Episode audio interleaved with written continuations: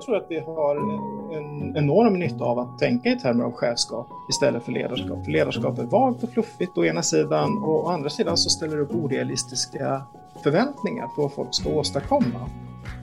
Det här är podden om den hållbara chefen med mig, Linda Högbacka. Och idag har jag en gäst på länk ifrån Lund. Eh, välkommen hit Johan Alvehus i, som är docent på Lunds universitet.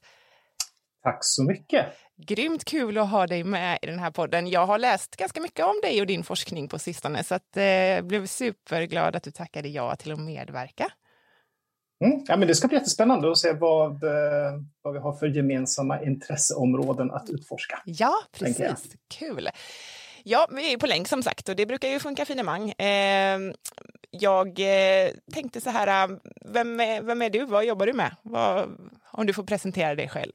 Ja, om man ska ta den eh, lite rimligt långa versionen då. Så jag är docent i tjänstevetenskap på Lunds universitet och eh, där forskar jag om eh, bland annat eh, chefskap och ledarskap och eh, där jag säga, inom, inom det fält som kallas för professionsorganisationer, det vill säga jag intresserar mig för organisationer där det finns yrkesgrupper som ofta har hög utbildning, stark identitet och därmed starka krav på autonomi och så vidare. Både i privat och offentlig sektor. Och det här, det här är, tycker jag, då, det blir väldigt spännande områden när det gäller just ledning och styrning. För att i och med att man har, har man anställda som har väldigt hög nivå på kraven på autonomi så innebär det nästan per definition att det blir stök och bök så att säga i ledningsfrågorna. Just det. Intressant. Du, det, det, alltså det här måste vi ju återkomma till alldeles strax, men vad är det du har fått så mycket uppmärksamhet för på sistone just? Ja, jag har, och det har väl med temat här hållbara chefen att göra, jag har sedan eh, några månader tillbaka eh, fått lite forskningspengar för att titta på chefers ohälsa i offentlig sektor tillsammans med min kollega Ulrika Westrup som också är på institutionen för service management och tjänstevetenskap på Lunds universitet. Och, så vi har börjat titta på det och det, bakgrunden till det är att vi har en, jag brukar uttrycka som en galopperande ohälsa bland chefer i Sverige och det gäller inte minst chefer i offentlig sektor och inte minst kvinnliga chefer och det blir ju då chefer då som hamnar i den här typen av organisationer eller som finns i den här typen av organisationer där vi har starka professioner och starka professionella intressen. Så det är en det är anledningen till att jag kommer in i det här med just min bakgrund och sen då det här så att säga empiriska trenden kring ohälsa. Vi har precis kickat igång det projektet kan man väl säga. Vi befinner oss i någon slags tidig kartläggningsfas. Vad tror du, varför fick det sån uppmärksamhet så snabbt? Ni har ju som sagt precis börjat. Ja, det är alltid en spännande fråga. Det finns ju ett eh, sug på nyhetsvärde. Jag tycker det, det händer ganska ofta faktiskt att man får uppmärksamhet när man har fått forskningspengar. Och sen så tar ju dessvärre forskningsprojekt lite tid. Det, det är liksom, forskning är ingen quick and dirty verksamhet.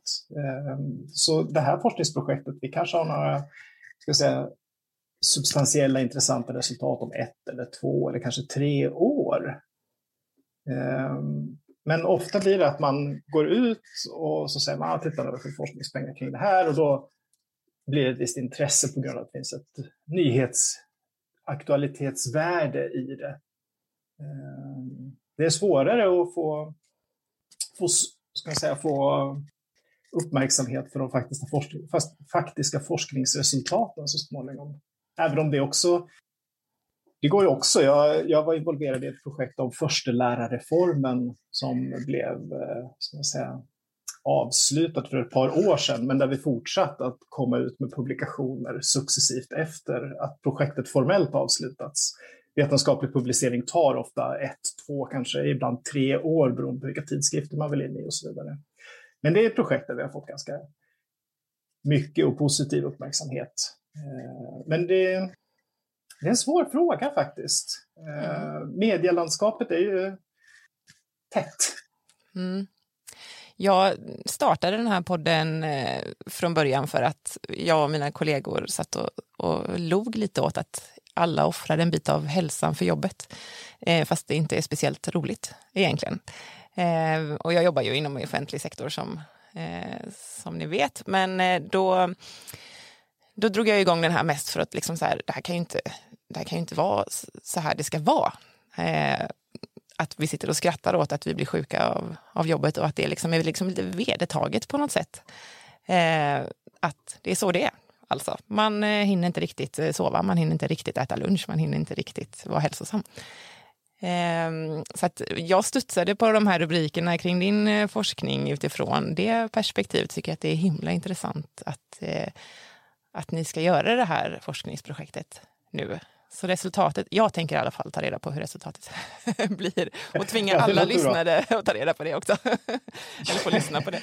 Ja, precis. Då tvångs, tvångsinformeras. Eh, ja, men precis. Mm. Ja, ja, men det, det är alldeles lysande. Ja. Eh, men, men jag tycker det finns något väldigt, väldigt intressant i det du säger. Du säger att man sitter och skrattar åt det och så vidare. Och skrattar kanske igenkännande att ja, sjukskrivningen är hög och psykosocial arbetsmiljö och så vidare. Och naturligtvis är det ingen som skrattar, hoppas jag i alla fall, eh, cyniskt eller eh, elakt åt det här. Nej, men nej. Det blir någon slags, skratt blir någon slags... Eh, copingmekanism nästan, tänker jag, att man skapar en lite ironisk distans till det man håller på med. Eh, och parallellt med det här finns det också andra, andra bitar i termer av eh, jag ska säga, någon slags hjälteideal närmast. Att eh, jag klarar minsann av. Eh, jag orkar med det här. Mm. Och, och det är ju det är ideal som är väldigt på många sätt destruktiva. Och det här gäller inte bara chefspositioner. Det finns eh, det är, in, inom den typen av branscher som jag har tittat på i bland annat privat sektor. Så stora konsultföretag, investmentbanker och så vidare. Där pratar vi om arbetsveckor på alltså så högt som hundratjugo timmar har jag sett rapporteras. hundratjugo timmar i veckan, det är rätt mycket arbetstid. Lite svårt att räkna ut hur i hela fridens namn man får till det rent, rent dygnsrytmmässigt. Ja. Men enormt höga arbetsbelastningar och där man faktiskt också från arbetsgivarhåll söker det som kallas för insecure overachievers. Det här har rapporterats av en kollega till mig, Laura Empson, som har skrivit om det. Man alltså letar efter personer som å ena sidan överpresterar, som är jätteduktiga så att man ja, du har V G i allt på universitetet och så vidare och så vidare. Hela tiden levererar till max. Samtidigt då kombinerat med en känsla av osäkerhet och lite låg självkänsla som gör att det blir ganska lätt att, ska jag säga, trigga det här överarbetet. Man hela tiden går omkring själv med en känsla av att oj, oj, oj, räcker jag verkligen till? Har jag gjort nog nu? Är det här tillräckligt mycket? Är det här tillräckligt bra? Och här finns det alltså företag som aktivt letar efter den här personlighetsprofilen för att kunna för att kunna rekrytera dem och därmed naturligtvis casha in på det här i slutändan. Mm. Det ger mig någon slags gåshud på ett väldigt dåligt sätt. Men du, jag funderar på, för det är ju, då menar du att det här är liksom ett företag som aktivt har den här rollen, men hur är det egentligen till exempel med offentlig sektor? Vinner den sektorn också något på den här, den här personlighetstypen, tror du? Alltså jag tror att det på lång sikt finns någon som egentligen vinner på den här personlighetstypen. Jag hoppas verkligen inte att vi har rekryteringspersonal i svensk offentlig sektor som sitter och medvetet letar efter insecure overachievers. Men för, för problemet är naturligtvis att man sliter ut människor. Det finns ett väldigt starkt ideal av att, eh, att jobba mycket och att vara framgångsrik i arbetslivet. Att eh, vi knyter väldigt mycket positiva värden till det. Och det, det är någonting som, tycker jag, det blir närmast existentiellt problematiskt. Det finns ju andra delar av livet som också mm. borde få vara viktiga. Familj, relationer och så vidare och så vidare. Och det är det här vi, man ofta pratar om, work-life balance. Frågor, men eh, i alla fall vissa arbetsgivare har ju en väldigt eh, tydlig idé om att work är mycket, mycket viktigare än balance. Mm. Precis. Men du, vi då som satt där och skrattade åt att, att vi var trötta och offrade hälsan för, för jobbet. Är det våran kultur? Ja, i den mån att ni kollektivt eh, skrattade åt det, så är det ju ett uttryck för en, någon slags kultur på er arbetsplats i alla fall. Det får man väl säga. Och problem, mm. problemet, problemet mm. med det här det var, nu ska jag... att genom att skratta åt det och stå ut och härda ut och vara lite extra duktig, så reproducerar man det ju bara. Istället för att säga, men det här duger mm. inte. Det funkar inte, vi kan inte ha det på det här sättet. Vad är det som orsakar den här arbetssituationen? Och här har vi ju alltså sedan hundrafemtio år tillbaka en idé om fackföreningsrörelser som faktiskt tagit hand om och hanterat de här frågorna. Och eh, man kan, man kan väl säga att den typen av kollektiv, eh, koll- kollektiv mobilisering är nog det som krävs för att eh, på sikt komma åt den här typen av frågor. För att som enskild arbetstagare, oavsett om man är medarbetare eller chef, så är det liksom svårt att bara själv sätta klackarna i backen och hålla emot. Mm. Jag ska bara tillägga att det var inte på min arbetsplats så de inte blir upprörda här, utan det var, det var chefer från olika arbetsplatser som satt och pratade. Eh, men det, ja, det är på ett sätt ännu värre kanske. Eh, eftersom att det liksom mm. finns på många olika ställen samtidigt. Ja. Eh, men du, du sa, är din forskningsstudie eller er forskningsstudie som ni påbörjar nu, den grundar sig i galopperande siffror. Kan du berätta lite ja, mer om det? Ja, nu har jag inte siffrorna precis framför mig här, men eh, det, det intressanta, eller bakgrunden till det var att eh, Eh, Previa som eh, ju arbetar med just företagshälsovård, att det, han, det här baserades på deras sjukskrivningssiffror, vilket innebär att det handlar inte om hur folk upplever nödvändigtvis den här situationen, utan det handlar faktiskt om de facto sjukskrivningar. Det är ganska hårda siffror i den bemärkelsen, till skillnad från om någon skickar ut en enkät till exempel. Just det. Under perioden tjugofjorton till tjugoarton var siffrorna gällde. Och vi, gjorde, vi sökte de här pengarna första gången tjugonitton och sen fick vi pengar tjugotjugo för det här projektet. Men under perioden tjugofjorton till tjugoarton ökades, ökade chefernas totala sjukfrånvaro med femtio procent. Och framför allt eh, långtidsfrånvaron. Och tittar man på psykisk ohälsa så ökade det med hela femhundra procent och framför allt bland kvinnliga chefer. Gäller det här offentligt? Det här gäller Previas eh, sjukskrivningsstatistik. tolv tusen trehundra chefer baseras det på. Exakt, exakt vilka kunder ja. de har kan inte jag svara på. Okej, okay, så femtio procent ja. ökning på fyra år helt enkelt. Ja, men det är, de är galopperande. Bortifrån att jag har svårt att alltså, vara hela frilsnamn. Vem började med den metaforen? Men eh, ja, de är galopperande. ja. Mm, ja. Men du, du nämnde, du sa precis innan här att för att bryta en sån trend så behöver man vara fler. Jag tror så här att för att bryta en trend eller sjukfrånvaro så krävs det insatser från alla håll och kanter. Det jag menar på när det gäller, ska man säga, i relation till sådana här ideal som insecure overachievers och så vidare. Där menar jag på att det ofta behövs kollektiv mobilisering. Det finns två parter i den här relationen så som arbetsmarknaden fungerar. Och den ena parten, arbetsgivaren, om inte arbetstagaren mobiliserar så, har, så sitter ju arbetsgivaren med det starkare kortet. Mm, du tänker så, ja. Men och på, på individnivå, för det kan ju vara rätt, det kan ju vara rätt hårt liksom att... Eh, Ja, som du sa, sätta klackarna i backen och den, nu jobbar inte jag på det här sättet längre. Liksom. Då, då kan man inte vara så insecure direkt för att kunna ta det steget heller. Eh, men man, hur liksom, måste man välja mellan att jobba som ledare och chef och hälsa? Och när, hur kan man liksom ta det här första klivet mot att vilja förändring? Ja, det är en jättebra fråga. Det Det har jag väldigt, väldigt svårt att svara på, vare sig utifrån forskning eller personliga erfarenheter. Men naturligtvis någon slags första grad av självinsikt och att man ställer sig frågan, vad i hela fridens namn vill jag göra med min tillvaro? Tycker jag är en ganska bra start. jag tror det blir lätt att man rycks med i framgångsideal och att det ska vara framgång som syns utåt och så vidare. Men ärligt talat, när vi ligger på vår dödsbädd, hur många funderar på, fan jag skulle ha jobbat tre, fyra timmar extra i veckan? Och hur många ångrar att de inte spenderade mer tid med sina nära och kära? Den frågan tycker jag vi ska ställa oss betydligt tidigare än när vi sitter, eller ligger kanske snarare, på dödsbädden.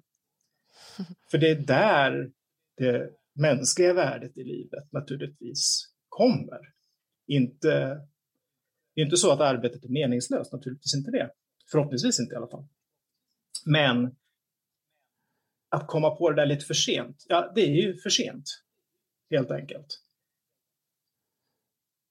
Så det handlar ju, det handlar ju om en, en, en värdering. Och det kanske också, på, om man ska ta det på individplan, det kanske också handlar om att fundera på, ska jag ta det här jobbet? Ja, jag får högre status i mina kompisars ögon. Ja, jag får högre lön. Men vad ska jag med det till? Mm, vad kostar det? Mm. Jag tror, jag tror det var Henrik Bergen, sångare i Bror Daniel, som någon gång berättade om um, när han delade ut tidningar och sprang ut trappuppgångar i sina, to, sin tonårstid. Och så här, om jag delar ut i den här trappuppgången också så kan jag köpa en banan till. Men vad ska jag med en banan till? Och det är väl ett ganska enkelt sätt att ställa den här frågan. Vad ska jag med en banan till? Just det. Mm. Bra titel på det här avsnittet. Ja. Mm. Du, nu ska jag fråga en sån här fråga som du inte kommer gilla för att du är forskare. Men vad tror du ni kommer komma fram till? Ja. Nej, men finns det liksom några saker som ni ändå har sett redan, eller liksom riktningar och sådär som du har, tänker att, att eh, det här går ändå att prata om lite i förskott? Nej, det, du har ju din, eh, ska jag säga, din värdering av den här frågan var ju alldeles korrekt. Vad kommer vi komma fram till? Ja, det jag borde svara är väl fyrtiotvå, eftersom det är svaret på livet, universum och allting. Sen är det bara att komma på vad frågan som man ställde var. Nej, alltså jag, utifrån den här studien så kan jag inte säga att jag har någon slags känsla av vad vi ska komma fram till och så vidare. Och jag tycker det är ganska, om jag ska vara ärlig, jag tycker det är ganska viktigt att inte ha särskilt tydlig koll på vad det är vi kommer komma fram till. Det gäller ju att gå in i ett forskningsprojekt med hyfsat öppna ögon. Jag menar, vi har alltid idéer och föreställningar med oss naturligtvis. Men har man allt för tydliga idéer om att det här kommer sluta med att vi kommer fram till resultat X. Jag menar, då är man på, som forskare inne på en vansinnigt farlig väg. Såklart, såklart. Jag visste ju att det var en felställd fråga från början, men jag var tvungen att försöka. Eh, men du, om vi säger tvärtom istället då, det du har forskat kring och gjort hittills, eh, finns det liksom några saker som du tänker är viktiga att ta med dig in i det här nya forskningsprojektet, eller viktiga för lyssnarna i den här podden? Jag tänker att eh, ett centralt element i alla sådana här forskningsfrågor, det rör faktiskt klassiska frågor kring kontroll över arbete. Vem äger rätten att reglera mitt arbete? I hur hög utsträckning har jag möjlighet att utöva inflytande över min arbetssituation? I hur stor utsträckning har andra möjlighet att utöva inflytande över min arbetssituation? Och rätten till sin tid. Det är någonstans, återigen för att föra tillbaka den här existentiella frågan. Det här är ju, det här den tid vi har är den tid vi får. Vad ska jag göra med min tid på jorden? Och eh, där någonstans blir det ju då, utifrån ett sådant förhållningssätt i förlängningen, så måste man kunna ställa kritiska frågor även till sin arbetssituation, tänker jag. Mm. Hur är, om, om man nu, alltså jag känner ju ett gäng jätteduktiga ledare som vill göra förändring, och man vill leda en arbetsgrupp, är duktiga på att leda en arbetsgrupp eh, också. Så jag tänker att, att det är ju synd om man skulle antingen, som de här siffrorna visar, bli sjukskriven eller välja bort att vara leda en arbetsgrupp just på grund av att, att villkoren eh, är lite svåra att hantera liksom, eller att man mår dåligt helt enkelt av att, av att jobba. Det blir liksom svartvitt på något sätt. Det blir ju liksom det här med att acceptera situationen som den är, eller sätta ner foten och riskera i princip allt. Finns det någon mellanväg? Ja, men det får man väl hoppas att det gör. Jag menar, vad, de här, om vi nu pratar om de här cheferna då, deras, de har ju rimligen chefer i sin tur. Och deras chef, chefer ett snäpp ovanför, vad har de personerna för intresse av att x antal personer under dem bränner ut sig? Mm. Jag menar, det, det, handlar ju, det handlar ju alltid om olika ansvarsförhållanden i hierarkier. Och det här, men det här som jag tänker att problemet med de här hjälteidealen lite grann kommer upp. Att de som har kommit högt upp i de här hierarkierna, de ofta har gjort genom hårt arbete, och då tittar man neråt och så tänker man att där ska minsann arbeta hårt också på vägen upp. Och alltså, eftersom jag överlevde så kan de andra som är starka och duktiga här överleva. Och i den mån det finns sådana ideal eller sätt att tänka i en organisation, så tror jag det kan vara väldigt destruktivt. Mm. Precis. Men, men jag tänker också att det finns ett element av att man kanske binder ris för egen rygg. Du beskriver de här personerna som personer som är duktiga på att åstadkomma förändring och så vidare. Ja, men varför ska de göra det då? Varför ska de åstadkomma förändring? Det finns också den frågeställningen, att man, vi har starka ideal, starka föreställningar om att ja, men chefer måste åstadkomma förändring, för om man inte gör det är man inte ledare med stort L och så vidare och så vidare. Samtidigt vet vi att förändringar kostar enormt mycket tid och ansträngning i verksamheter. Särskilt, ska jag säga, mer omfattande så kallade strategiska förändringar. Och eh, de leder väldigt ofta till absolut ingenting. Annat än att folk blir oerhört belastade i organisationen. Och det kan ta ett par, tre år innan en förändring sätter sig. Och säg att man kör igång en förändring och sen så har det gått ett år och så åh, vi ser inga resultat, oj oj oj, ingenting händer. Vilket är en fullständigt naturlig process efter en förändring. Men får man då panik och börjar förändra igen, ja, då ser vi en nedåtgående spiral. Det här kallas för the failure trap. Och det, här är, det här är processer som identifierades redan på sjuttiotalet i organisationsteorin. Så det är liksom gamla kända effekter vi pratar om här. Men det här trycket och pratar om att det måste förändras hela tiden för att vara en duktig chef, eller ännu hellre då ledare med stort L, så måste man bedriva förändringsarbete. Och jag tror det skadar våra organisationer enormt. Så steg ett, om man tycker att det är så förtvivl... Om, om, om man har en så förtvivlad arbetssituation så att säga, så att man känner att det går ut över liv och hälsa. Fundera på om man kanske ska skita i nästa förändringsprojekt då. Lägg ner det. Låt folk fortsätta jobba så som de gör. Så illa kan det inte vara. Eller? Jag menar, funkade det igår och i förrgår så funkar det förmodligen imorgon också. Och så naturligtvis, vi vill alltid tweaka och småfila lite på hur vi gör i vår organisation, absolut. Men det behöver ju inte vara förändringsprojekt med stort F liksom för det. Nej. Små steg kan man också ta. Mm. Ja, små steg är oftast oerhört mycket mer framgångsrika på sikt. Det, det finns ingen, ganska sällan anledning att ta de här stora stegen. Alltså vi lever i en tid där vi säger att oh, nu förändras allting så mycket. Men det sa vi för fem år sedan också. Och vi sa det för tio år sedan också. Och vi sa det för tjugo år sedan också. Och vi sa det för trettio år sedan också. Tittar vi tillbaka så befinner vi oss alltid i en tid av stora radikala förändringar. Just nu. Och jag menar, det är naturligtvis en, ett sätt att se på saker och ting som inte håller rent empiriskt. Utan om vi istället accepterar att nej, men saker och ting i största allmänhet förändras nog ganska sakta, så kan vi också acceptera att våra organisationer med viss fördel kan ha en mer anpassande snarare än en revolutionär förändringsstrategi. Och det där tror jag skulle minska eh, stress och öka välmåendet för stora, person- stora delar av personalstyrkan. Jag brukar prata om, när jag föreläser om det här så brukar jag prata om att istället för att fokusera på att förändra så fokusera på att förvalta. Ta hand om det som är bra i organisationen och utveckla det. Men hålla på att förändra, nja. Man ska vara väldigt skeptisk innan man kastar sig in i några större förändringsprojekt. Nu sitter, nu sitter de som lyssnar och känner mig lite och skrattar åt mig. Eftersom åt, att jag alltid är så här, nej, åt, jag, för jag alltid är så här, jag vill ha förändring, jag tycker inte om förvaltning. Nej, men det här men det, är, och det här är ju, du måste jag säga, det här är ju ett potentiellt intressant fenomen. För om vi har en ska jag säga, någon slags grundläggande ideologi om att förändringar hela tiden krävs och så vidare framförallt på högre nivåer i organisationer. Vilka kommer lyftas uppåt vidare i organisationen? Jo, det är de som vill bedriva förändringar. Och de som inte vill bedriva förändringar kommer inte lyftas uppåt i organisationen. Och det här blir ett självspelande piano. Förändring, förändring, förändring, förändring. Så hela tänket här. Man kanske ska sätta sig ner och fundera på vad i hela fridens namn håller vi på med. Mm. Så kan det vara. Mm.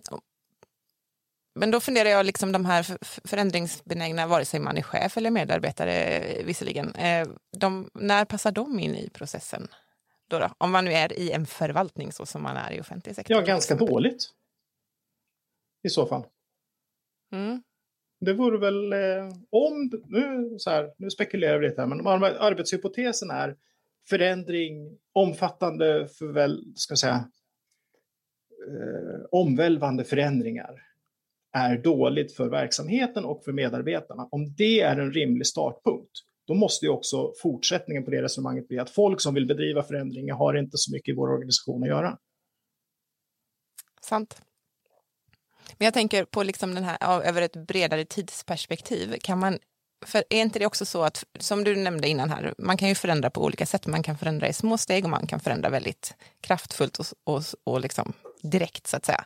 Mm. Eh, om det då finns förändringsbenägna personer i en organisation, eh, handlar det inte mer om metodik eller eh, hur man driver den här förändringen? En personlighet? Eller vad man är bra på? Personlighet har jag nog inte velat uttala mig om här, utan det är snarare Nej. vilka identiteter vi kliver in i på jobbet. Mm. Det är lite skillnad. Eh, ja, men återigen, grundproblemet kanske är liksom, grundpremissen för det du säger är att det behöver förändras. Och om det inte behöver förändras, så då faller ju den premissen. Mm. Om förändring med fördel sker med hjälp av personalens engagemang och i små steg och utifrån deras förståelse av arbetsprocessen, så är väl det någonting att eh, haka på snarare. Problemet med de här med personer som kommer in i den här typen av verksamheter och bedriva förändring, det är ju att det finns en risk att de här personerna inte kan verksamheten. Man har en ganska abstrakt bild av hur verksamheten fungerar. Man tror att processbeskrivningar och så vidare som upprättas faktiskt representerar hur verksamheten fungerar. Och det gör den ju inte. Det vet vi. Den typen av abstrakta beskrivningar kan inte korrekt beskriva verksamheten i detalj, eftersom i abstraktionens natur innebär att man delvis lämnar det konkreta.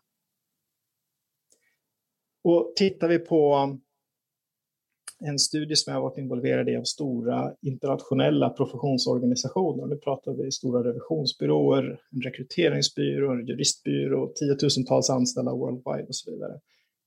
Som är delägarstyrda, det vill säga de röstar om vem som ska vara chef. Där blir du inte chef utan att kunna verksamheten. De debiterar fortfarande klienter tjugo till trettio timmar i veckan efter att de har blivit chef, toppchef för ett globalt företag med tiotusentals anställda. Och den dag de slutar debitera klienter, då röstas de bort. För då har de lämnat verksamheten. Då har de inte längre fingertoppskänslan för verksamheten kvar. Mm. Här är en annan central fråga som man måste ställa sig. Vill vi ha chefskarriärer? Utifrån den här premissen då, att, att begripa sig på verksamheten i detalj. Att faktiskt vara i verksamheten. Det kanske är så att chefskarriärer inte är någon bra idé. Och det finns ju såna här föreställningar om att det finns ledaregenskaper och så vidare. Det vet vi att det inte stämmer. Vet vi? Ja. Vad vet vi om det? Vi vet att det finns framgångsegenskaper. Det finns saker som gör att folk blir duktiga på det de gör. Hög I Q, hög social kompetens, hög emotionell kompetens och så vidare. Men särskilda ledaregenskaper. Det finns ingen studie som har lyckats plocka fram och säga att det här finns det särskilda ledaregenskaper. Det finns enormt starka föreställningar om detta. Framförallt bland rekryteringskonsulter och så vidare. Men uh, it remains to be proven. Mm-hmm. Det visste jag inte. Men du, om man, du säger ju egentligen då så här, om man, om man tar bort det här med förändring, alltså att driva förändring, då betyder det att det är ganska bra som det är. Och det är väl en av de stora problemen att det aldrig är bra som det är nej, liksom, men, i vårt samhälle på något sätt. Nej, nej, men alltså då, här... då, menar jag, då menar jag inte att, att verksamheten inte är bra som den är, utan jag menar att vi drivs i att det är inte tillräckligt, inte tillräckligt, inte tillräckligt. Man är aldrig tillräckligt. Mm. Liksom. Så det här är ju någon nästan provokativt om man jämför mot den uppfattningen eller den an- tidsandan eller vad ja, det men är för abs- någonting. Absolut, och det, jag tror det är dels en tidsanda, jag tror dels det är någonting som är en del av det man kallar moderniteten, hela idén om att det hela tiden sker framsteg och hela, det finns en progression, så det finns liksom en grundläggande tankefigur som har varit med oss i över hundra år kring vad samhället handlar om. Samhället handlar om förändring. Så det finns det här tänket på flera olika nivåer. Det materialiseras i våra egna livsprojekt också. Du ska förändras, du ska utvecklas. Det är liksom inte okej att vara samma person när du är tjugofem som när du är fyrtiofem. Utan du ska liksom gjort någonting på vägen däremellan. Så det finns de här, den här tankefiguren om förändring är väldigt, väldigt djupt förankrad i oss. Men jag tänker att i organisationer så kanske man emellanåt bör ställa sig en ganska fundamental fråga. Johan Asplund, svensk sociolog som gick bort för några år sedan tyvärr. Han, han, han uttryckte det så här. Att inför den här typen av fenomen så ska man ställa sig frågan, varför i helvete det då? Och det, det är en ganska... sund fråga faktiskt. Vi måste förändra organisationen. Varför i helvete det då? Vad är det som är så fruktansvärt dåligt att vi inte kan fila lite på det vi har istället? Och återigen naturligtvis, då handlar det om delvis då vad menar vi med förändring. Men jag tror problemet är när man säger att vi måste förändra, det är att med, bara med det uttryckssättet så kommer en föreställning om ett ganska omfattande förändringspaket och inte det här att ah, men om vi kommer på någonting vettigt så, och tweakar på så ska vi se om vi inte kan genomföra det. Det är liksom inte det vi menar när vi säger nu måste det förändras i organisationen. Mm. Så det handlar om ett, ett sätt att tänka som vi är ganska hårt insocialiserade i och som kan vara svårt att lämna. Och jag tänker att det är en viktig utmaning att fundera på hur vi ska förhålla oss till det. Uh, för, för jag tänker mig att om man klarar av att ställa sig den frågan lite mer reflexivt och kanske våga skruva ner på tempot lite grann, att alla skulle må ganska bra av det. Mm. Tror du att man kommer till någon obekväm punkt om man inte förändrar? Jag tror att chefer som inte gör det kommer till en jävligt obehaglig punkt, och den handlar om stopp i karriären. Tänk dig att du sitter på utvecklingssamtal som chef och så sitter du där med din chef, din överordnare, eller att du söker ett jobb som chef ett snäpp upp i en annan kommun eller något liknande. Och så säger man, vad, din, din förra chefsposition som du hade här i fem år, vad, vad gjorde du där? Ja, i stort sett ingenting. Jag såg till att administrationen flöt på, jag försökte hålla budget, annars så... Nej, vi tyckte verksamheten fungerade ganska bra och eh, vi gjorde ingenting. Det är ju inte en skitbra sales pitch alltså. Det är inte det, men däremot jag såg till att mina medarbetare och jag själv mådde bra samtidigt som verksamheten rullade på. Det är en ganska bra sales pitch. Absolut, och det, det, det är kanske en sales pitch som vi borde premiera i högre utsträckning. Mm. Verkligen. Tankeväckande. Du, den här podden heter ju Den hållbara chefen, och det var långa diskussioner kring varför den inte heter Den hållbara ledaren med vänner och bekanta och chefskollegor och så. Vad tycker du om, om chef kontra ledaruttrycken eller begreppen? Oj, du öppnade just det som på engelska heter can of worms. Det rör de här begreppen chefledare om hur man ska hålla sig här. Jag, tycker, jag är jätteglad för att den heter Den hållbara chefen. Jag tycker det är en mycket bättre titel på en podd. Och skälet till det är framförallt att chef är någonting vi vet vad det är. Alltså chef är ganska tydligt. Det är en person i hierarkiskt överordnad position som ofta har personalansvar. Så en, mm-hmm. enkelt. Ja. Ledare, ja. Tittar vi på ledare och ledarskap. Vem är ledare? Men alla kan ju vara ledare. Du ska ju leda dig själv. Jag hoppas att det framgår en biton av ironi här i min röst. Du ska leda dig själv och du ska leda andra. Du är förmodligen ledare om du är eh, gängboss på skolgården i ettan. Eh, I team så pratar man om teamledarskap och så vidare. Ledare är ett oerhört urvattnat begrepp. Det går att använda om nästan i stort sett allting. På universitetet nu så har vi haft några initiativ om studenters självledarskap och så vidare och så vidare. Det innebär att allt och ingenting är ledare. Jag brukar kalla ledar, ledarskap för ett kardborrebegrepp. Det vill säga du kan slänga vad skit som helst på det och det fastnar. Um, så därför ledare, ja alltså det blir så oprecist och det är närmast ointressant tänker jag som begrepp. Um, Och detta säger jag då naturligtvis som, samtidigt som jag etiketterar mig själv som ledarskapsforskare. Så. Såklart. Ledarskap är, ledarskap är ett problematiskt begrepp. Jag tycker det är ett användbart ah. begrepp. Men, mm. när, och även då ledare. Men det är ett knepigt begrepp och när man använder det så måste man nog vara beredd på att försöka så här, kvalificera sin användning av det lite grann. Vad menar jag med ledare eller ledarskap just nu? Eftersom begreppet har en sån, det är så enormt brett och eh, kan innefatta så otroligt mycket. Så då blir det lite lätt att, eh, det, det kan förklara allt och inget. Det är lite som ordet kultur. Det är också ett sånt här mm. begrepp, vi använder det för att förklara i stort sett allt. Men med väldigt låg grad av precision i vad vi egentligen menar. Och med hjälp av de här vagheterna i begreppen så blir de ju, å ena sidan då väldigt användbara, för det går alltid att komma undan med och säga, ja men herregud det går dåligt i organisationen, vad behöver vi? Vi behöver nog lite mer ledarskap. Jag menar, ingen har sagt någonting av substans egentligen, men alla är överens om att ja, det här låter jäkligt bra, vi behöver nog lite mer ledarskap. Så det är lite farliga begrepp på det sättet. Så därför tänker jag att när någon använder de här begreppen så ska man kanske peta lite, vad menar du nu? Vad är det du egentligen mm. säger här? Men då kan man säga att en, alltså när man får titeln chef så har man något väldigt strukturerat, alltså man har något, det är ju ett klart och tydligt be, alltså så här, det här, det här innehållet. Ja, det, fin, det, finns en, det finns en arbetsbeskrivning. Ja, det finns en arbetsbeskrivning. Den är liksom avgränsad och tydlig, ja. Och skulle man hålla sig till chefskapet så skulle man också eh, kunna begränsa sig kanske i större utsträckning. Ja, men jag tror det, och jag tror att vi har en enorm nytta av att tänka i termer av chefskap istället för ledarskap. För ledarskap är vagt och fluffigt å ena sidan, och å andra sidan så ställer det upp orealistiska förväntningar på vad folk ska åstadkomma. Jag menar, du ska vara visionär och du ska vara förändringsdrivande och så vidare och så vidare. Samtidigt sitter du där, eh, så här standardexempel jag brukar använda, men du är mellanchef på en mellansvensk kommun i slutet av oktober, början av november, det spöregnar ute, du sitter där, tittar över semesterplaneringen till jul, du inser att några stackare blir tvungna att jobba julaftonskväll och juldagens morgon. Det kommer inte bli glada toner när du presenterar det här arbetsschemat. Det är jävligt svårt att sitta och vara transformativ och visionär. Men du gör någonting jätteviktigt.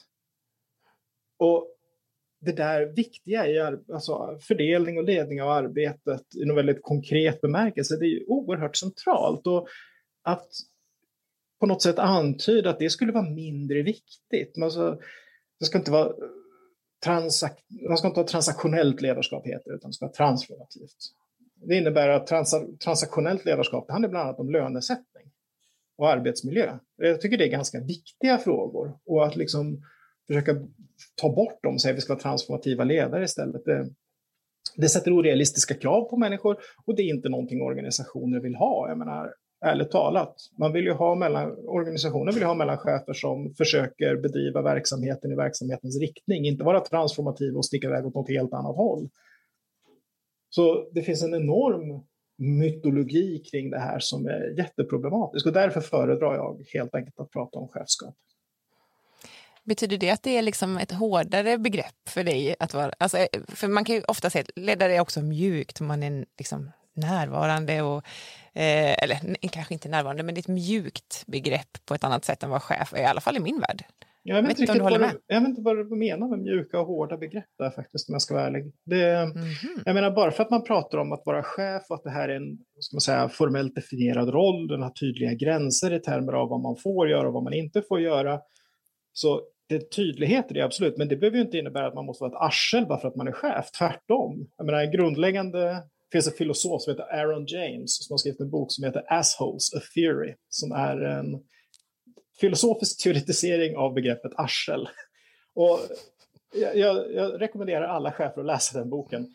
Eh, för en så här grundläggande reg- levnadsregel var inte ett arsel. Och vad är ett arsel då? Jo, men det är en person som tycker sig vara för mer än andra. Som har rättigheter och privilegier som andra personer inte har. Det är personen som går före i kön på affären. Bara för att man tycker att jag har lite mer bråttom än vad alla andra har. Mm.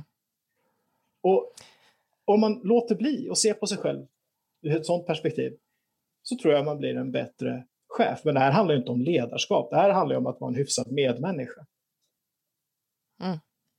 Men du, det är ganska, vi hade nämligen ett avsnitt med en, en kille som heter Victor Byr som har skapat en, ett träningskoncept som heter O C R Gym. Han var med ganska tidigt i podden. Och de hade en mening i sin, för jag frågade efter hur, vad har ni för ledarfilosofi liksom. Och då var det det, var inte ett as. Det var det de hade. Och då tyckte ja. jag det var så roligt att jämföra det med eh, att det kan finnas luntor ju kring ledarskap och hur man ska vara och inte vara och sådär. Eh, eh, och effekten av det. Men jag, jag, jag, jag tycker det är så konstigt. Varför behöver vi luntor om hur så kallade då ledare ska vara och inte vara kontra andra människor? Det är som att de ställs inför andra typer av existentiella problem än vad andra gör. Och de är särskilt viktiga och de ska uppmärksammas. Nonsens. Vi är väl människor allihopa. Och som människa så har du etiskt grundläggande plikt att förhålla dig till andra människor så som varandes andra människor. Och inte arbetsmaskiner eller någonting annat. Och svårare än så behöver det kanske inte nödvändigtvis vara eller göras. Men här finns det ju en industri kring ledarskap som är enorm och som har jättestarka intressen av att driva på bilden av att ledarskap är någonting särskilt, det är någonting som kräver någonting, det lilla extra människor och så vidare. Och som med hjälp av de här föreställningarna och mytologierna säljer in ganska rejält dyra kurser. Eh, pengar som... Alltså jag har aldrig förstått varför det ska vara så mycket viktigare för chefer än för alla andra i så fall att åka på någon slags självutvecklingskurs. Nej, det kan man fundera på. Jag menar, sä- säg det till människor som jobbar i hemtjänsten och möter döden i ögonen dagligen. Men där börjar vi snacka problem. Mm. Så att säga. Eller ska jag säga existentiella utmaningar i arbetssituationen. Det är en helt annan sak än att sitta och, med all respekt då, semesterplanera julen. Med, med risk här nu för att... för att öppna en annan box. Vad tänker du om, om det här tillitsfulla ledarskapet som ju är, drivs ganska väldigt jättehårt? Jag tänker så här kring tillits, tillitstänket. Det, är att det handlar ju inte om blind tillit eller blind tilltro. Det ska vi inte inbilla oss. Det är ingen som... tror jag föreställer sig att det handlar om det, utan tillitsreformen som jag, om jag vill tolka den välvilligt, handlar om att öka människors handlingsutrymme, minska nitisk detaljstyrning och ge människor större autonomi över sin vardag i arbetslivet, och det tycker jag är oerhört positivt och bra. Men det innebär ju inte total frihet att göra som man vill, det finns arbetsuppgifter och så vidare. Och här kommer vi tillbaka på klassiska begrepp som byråkrati. Det finns de som säger att man ska avskaffa byråkratin och så vidare. Trams! Det här handlar exakt om byråkrati. Arbetsuppgifter, arbetsfördelning, vem ska göra vad, hur ska det här göras och så vidare. Byråkrati i bemärkelsen administrativt strul och administrativt trassel, naturligtvis. Det ska bort. Men byråkrati i bemärkelsen tydliga regler för hur arbetsplatsen och hur arbetslivet ska fungera. Det är precis det vi behöver, för det är med hjälp av de reglerna som vi kan skapa handlingsutrymmen, och de förhandlingsutrymmen som finns blir möjliga att diskutera och förhandla kring. Så jag ser tillit och tillitstänket som kanske en positiv konsekvens av det är att vi faktiskt diskuterar regelverken. Vi diskuterar de här byråkratiska strukturerna som finns i organisationer. Och jag tycker de är viktiga och de behövs. Det är också därför som jag hellre vill prata om chefer än om ledare. För chefer och chefskap är ett starkt knutet till byråkrati. Byråkrati innebär legitim maktutövning. Det vill säga maktutövning som vi kan diskutera och förhandla. Inte någonting subtilt, inte någonting som har med personliga relationer att göra. Det innebär inte att byråkratin ska vara en kall maskin och att folk ska stänga av sina relationer och så vidare. Och så vidare. Det är en vantolkning. Men det handlar om att i arbetslivet så finns det ett grundläggande regelverk för hur en organisation ska fungera. Och det regelverket är ganska bra om vi kan förhandla kring och prata om. Så tänker jag. Mm. Just det. Så chef, orden chef, förvaltning och byråkrati har oförtjänt dåligt rykte. Absolut. Mm. Jag tycker att det är ord som vi borde hylla. Faktiskt. Det, det är begrepp som möjliggör en... I, i förlängningen vill jag påstå att det möjliggör of, som en demokratisk styrning av en offentlig sektor. Det är med hjälp av de formella medlen som vi kan utöva demokratiskt inflytande. Jag har svårt att se vad som är problematiskt med det. Och återigen, med reservation för avarter, missbruk, bla bla bla bla bla. Självklart, det finns inga perfekta system här, utan det här handlar om saker som hela tiden måste upp på agendan och omförhandlas och så vidare. Ja, Johan, det har ju varit alltså, så intressant att prata med dig. Jag, det syns ju inte, jag har en sån här tankeväck i pannan nu. Det är väldigt, väldigt kul att vrida och vända på begreppen också. Liksom. De här som jag i alla fall tar för givet i min jobbvardag väldigt ofta.